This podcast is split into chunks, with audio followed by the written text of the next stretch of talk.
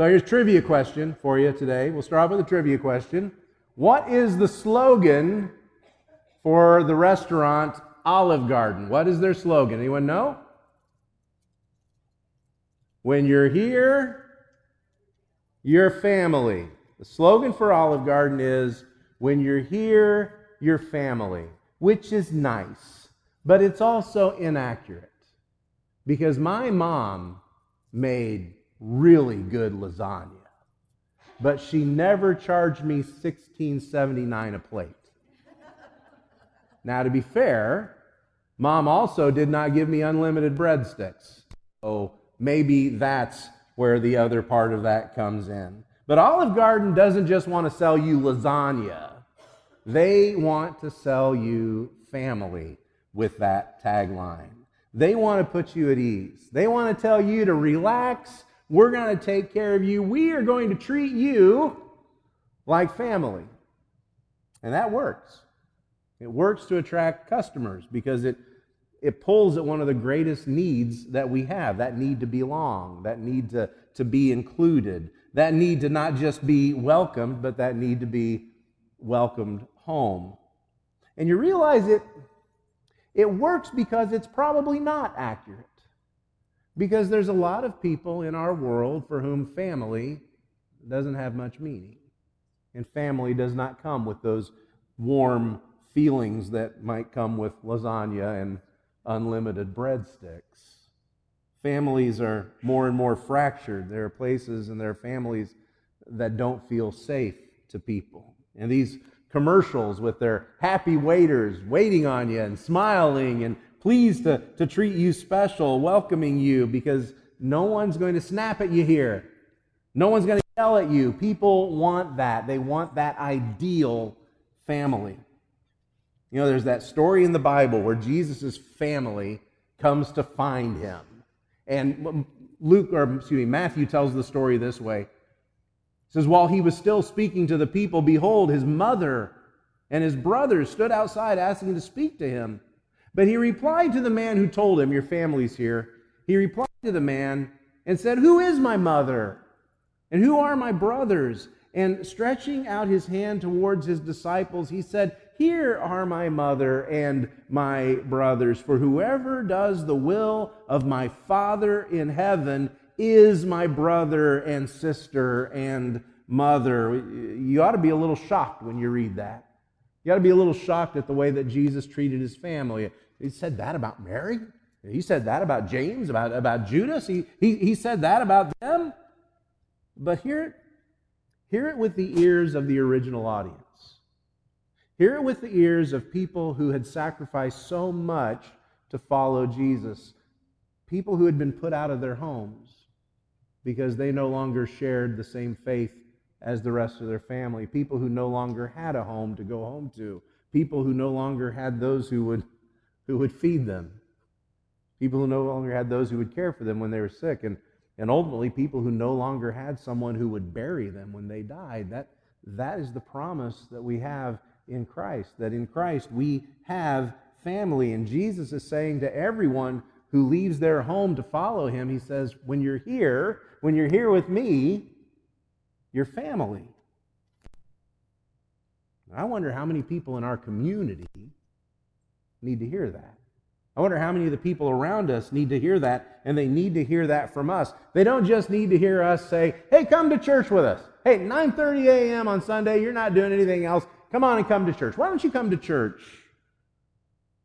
Not just that we'd love to have them attend, not just that we'd love to have them involved, uh, but that we want to welcome them home. We want to welcome them as family. And I wonder how many people never hear that because they've never really heard that before. They've never felt welcome in family. Home didn't feel like home, or maybe even home was a place, instead of family, home was a place of fear. So Jesus calls us family. And in that promise, in that promise, there is the promise that, that in family there is no fear. We're going to be in Romans again today. We were in Romans 9 last week. We're going to be in Romans chapter 8 today. Uh, Romans chapter 8, beginning in verse 12. It's page 944 if you're 44 if you're using those Bibles in front of you. Romans 8 is a great chapter. Yeah, you maybe go home this afternoon and crack open your Bible and just go read Romans chapter 8. Romans chapter 8 has everything that you want right there. Right there in the middle, Romans chapter 8, you know, verse 28, Romans 8, 28. All things work together for the good of those who love the Lord, who are called according to his purpose. What a wonderful promise that is. Uh, the, the very last, well, not the last verse, but the very last thought in, in Romans, uh, beginning there in verse 37. No, in all things, we are more than conquerors through him who loved us. We are more than conquerors through Christ. And the very first verse of Romans chapter 8 there is now, therefore, no condemnation for those who are in Christ. It's just filled with promises. But right there in the middle of it all is the promise of family.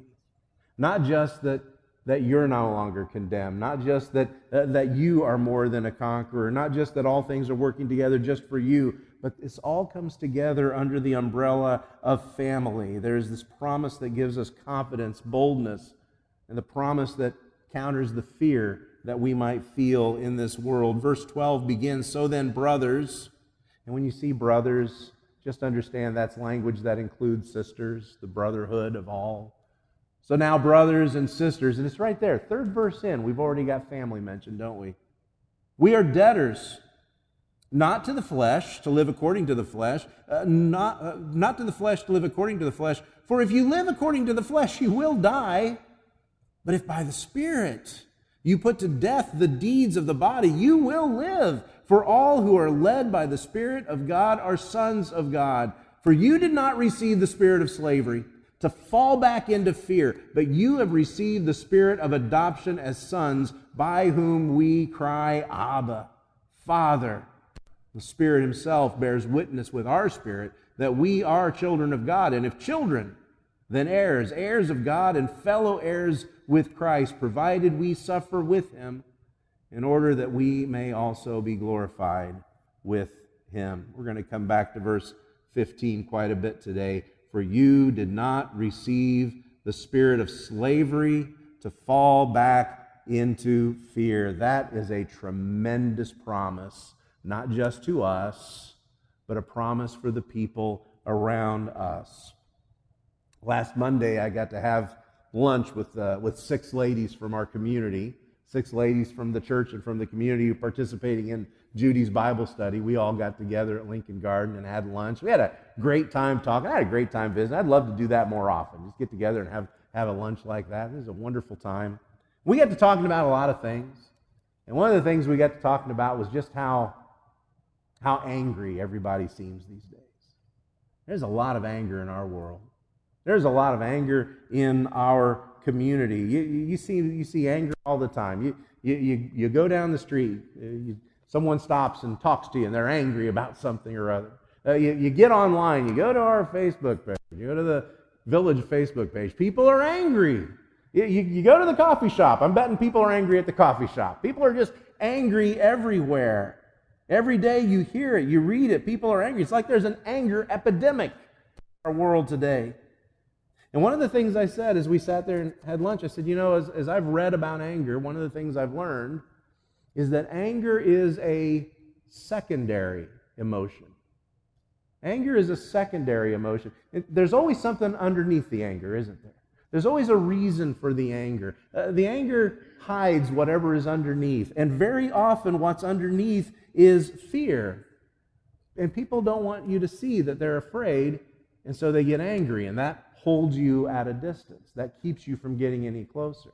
Uh, the, the fear hides behind anger. They're afraid of problems that they, they don't understand, problems that are so big they don't know if there are solutions to them. They're afraid of a world that makes decisions that we don't understand, and they suddenly realize I'm not in control of any of this stuff. And they're afraid that if you get close enough, you'll see them for what they are. And what they are is afraid. And I wonder how much, how much of that anger that we see in our community alone, how much of that anger that gets expressed is there because people in our community never had relationships at home where they could talk about these things. They never had the kind of families where you could tell what you were really feeling, what you were really experiencing. And how much of that fear is, is because those families never talked and, and because love was never expressed. And so Paul reminds us in verse 15 For you did not receive the spirit of slavery to fall back into fear, but you have received the spirit of adoption as sons, by whom we cry, Abba, Father. Fear is not to be our experience. You hear that? Fear is not to be what we experience. And as the family of God, fear should not be what we inflict on other people. When you're here, you're family.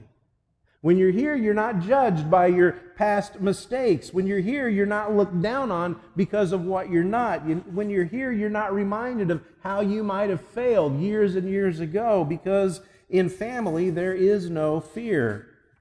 And instead, the promise from God is that in family, there is security. Paul uses the metaphor of adoption here rather than fear. He contrasts fear with adoption. And again, the second half of verse 15. But you receive the but you have received the spirit of adoption as sons, by whom we cry, Abba, Father. The Spirit Himself bears witness with our spirit that we are children of God. You know, it's, it's unfortunate, but I find that a lot of adoptive families seem to be treated almost as second class citizens at times. I don't think we do it on purpose. I think it's one of those things where we don't always know what we should say, so we open our mouth and we just stick our foot right in. but I've talked to families who have adopted children, and some people say just the most hurtful things. I don't think they intend to be, but they say some really hurtful things. I have, I have some friends who've adopted a lot of children, and every now and then someone will say, Well, you had your kids the painless way. Really? painless? Uh, something that something that happens kind of by accident for a lot of people. They've had to go to court. They've had to file paperwork. They've had to prove to the government that they are capable of taking care of a, of a child. And did you know the average cost of an adoption in America today is $70,000? Does that sound painless? It doesn't sound painless to me. Or even worse, I've had friends who were told, I bet you wish you could have kids of your own. Those are my kids. Those are my own. I chose those kids. That seems to be something that happens in our society. But I've got to say, from everything that I've read about the ancient world, especially the Roman world, adoption was not viewed that way. There was nothing second class about adoption in the Roman world. There was no stigma around adoption. Instead, adoption was an honor. And very often, someone who came from no family at all, someone who had no family, they would be adopted into a family where they could be called a child, where they could receive an inheritance, where they would have a future. That's the, that's the context that we read this word adoption here. Adoption was an honor. You were chosen, you were included, and you were family. And so Paul moves our identity together, who we are together through this progression. You're not slaves, but you're adopted. You're not simply adopted. You are, he says in verse 16, you are the children of God. You have every right to call God Abba, that word that means father. You have every privilege given to children. You know, the word adoption has, has layers of meaning to it. On one level, adoption is a, a legal term, it is recognized in court. This person who had no family now has a family. This person who didn't belong to anyone now belongs to someone. Adoption is also, the, the word is also declarative. It's a declaration. Adoption is a pronouncement. In the same way that occasionally I get to say, I now pronounce you husband and wife. You know, I, I occasionally get to say those words. A judge gets to sit there at the bench, pick up that gavel, and she bangs the gavel and she says, I now pronounce you a family. I now pronounce this one family and bangs that gavel. And as a declaration, adoption is permanent. Adoption is not repeated. Aren't you glad you don't have to go in with your wife, guys, and get your marriage license renewed every few years? You think there's times that she she might have second thoughts if you had to go get that license renewed? I think there's times when I might I might not pass the emissions test. I know that. Anyway, uh, There's a good thing you don't have to renew that. It's also a good thing we don't have to, you don't have to renew the adoption. It, it, does, it's permanent. It's not repeated. It doesn't have to be renewed every few years. And so that's where Jesus or where Paul says, you have confidence with the Father. He's not going to reject you. There is security in our identity as the family of God. Verse 15, he says, There's no reason for you to fall back into fear.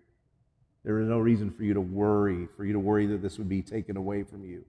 God loves you. He, he includes you. He calls you his own. And our world is, is desperate to know that kind of love, desperate for someone to belong to. You see, it's not about Olive Garden, it's about what God has done for us. And this is us. And when you're here, when you're here, you're family. So Romans begins. Romans 8 begins with those words There is therefore now no condemnation for those who are in Christ Jesus. The chapter concludes with that understanding. We are now, we, we are more than conquerors through him. This chapter has those wonderful promises, but those promises aren't just for you. You know, Romans 8 28 is not just for you to hold on to for yourself. These promises are to be celebrated together as family. These promises are to be extended to those who come to us seeking belonging, seeking relationship, and seeking love. Verse 16 the Spirit Himself bears witness with our spirit that we are children of God, and if children, then heirs, heirs of God and fellow heirs with Christ, provided we suffer with Him in order that we may also be glorified with Him. When you're here, you're family and you find security in that relationship. God's, God's adoption of you is not fragile. It's not something fragile. It's not a fragile relationship based on our behavior. Uh, if you don't be good, you know, if you're not good, I'm going to send you back. God doesn't say that. And again, verse 15, you have, you have received, you have received the spirit of adoption. We don't have to worry about God rejecting us. And because our relationship is secure, there's boldness in our prayers. We don't approach God timidly, as though we have to beg for some scrap off of his table. Verse 16 says that we are his children. Verse 17 says we are his heirs. He wants us near. He wants to give us his blessings. He wants us to have no fear when we approach him, asking for his care and his presence in our struggles. And because our relationship is secure, there is intimacy with the Father. Again, verse 15 You have received the spirit of adoption as sons, by whom we cry, Abba, Father. You've probably heard preachers say before that that word Abba is something akin to our word daddy. It's something like that. Uh, at the very least, that word speaks of, an, of a relationship, an intimate relationship with the Father. My granddaughter Ruby has her first word. In fact, I think she has a few more. But her first word happened to be the same first word that her mother Megan spoke, which I loved it when Megan said that, and it's okay that Ruby said it too. I liked it better when I heard it from Megan because her first word and Ruby's first word was dad. And that was great when it was Megan's. It's it's fine that she says that about, about my son in law. But you know what I love, what I absolutely love, is when my son in law Ryan walks into the room and Ruby sees him and catches his eyes.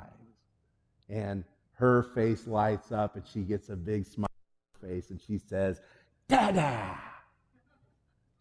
Someday soon she will say, Papa! Yeah, I'm just waiting for that to happen but I'll settle for dad because, you know, her eyes tell me everything I need to know in that moment. Her eyes tell me everything I need to know about that relationship. She loves her father, and he loves her, and there is nothing that he would not do for that little girl. That's the relationship that calls us to cry out, Abba, Father. He is the one who loves us. When you hear your family, and if children, then heirs, heirs of God and fellow heirs with Christ, provided. provided we suffer with him, in order that we may also be glorified with him. We can't escape suffering, can we? It comes. Life hurts. But, but we keep in mind, this is not just some indiscriminate suffering that Paul's talking about here. This is not just some indiscriminate pain of life that, that, that's part of the aging process and part of, of life itself. Jesus suffered for us. He suffered for family. He suffered to draw us to the Father. Part of bringing people into this family, part of bringing people into relationship with us, with this church, is for us to suffer with them, for us to be there in their suffering, for us to mourn with them when they mourn, uh, to, to, to be with them when they're hurting, when, when something has, has caused them grief, to, to grieve with them, to be there in their pain, in their brokenness, in their need, to be a part of their lives and part of the solution, serving them, sacrificing them so that they know that they are welcomed as family, they are loved, they are valuable. Every day, every day, this world throws something at you to separate us. Every day you watch the news, you, you, you, read what's going on in our world, and somebody will come up with something new to tell you that you don't belong to those people and those people don't belong to you. They'll come up with some new word, if they have to, to tell you, don't worry about those people. They're on a different path than you. You don't have to worry about them. And there is one thing that holds us together, and that is the love of God when we find our identity as family, when we find our identity as brothers and sisters, we find the strength to hold on to each other in a world that desperately wants to pull us apart.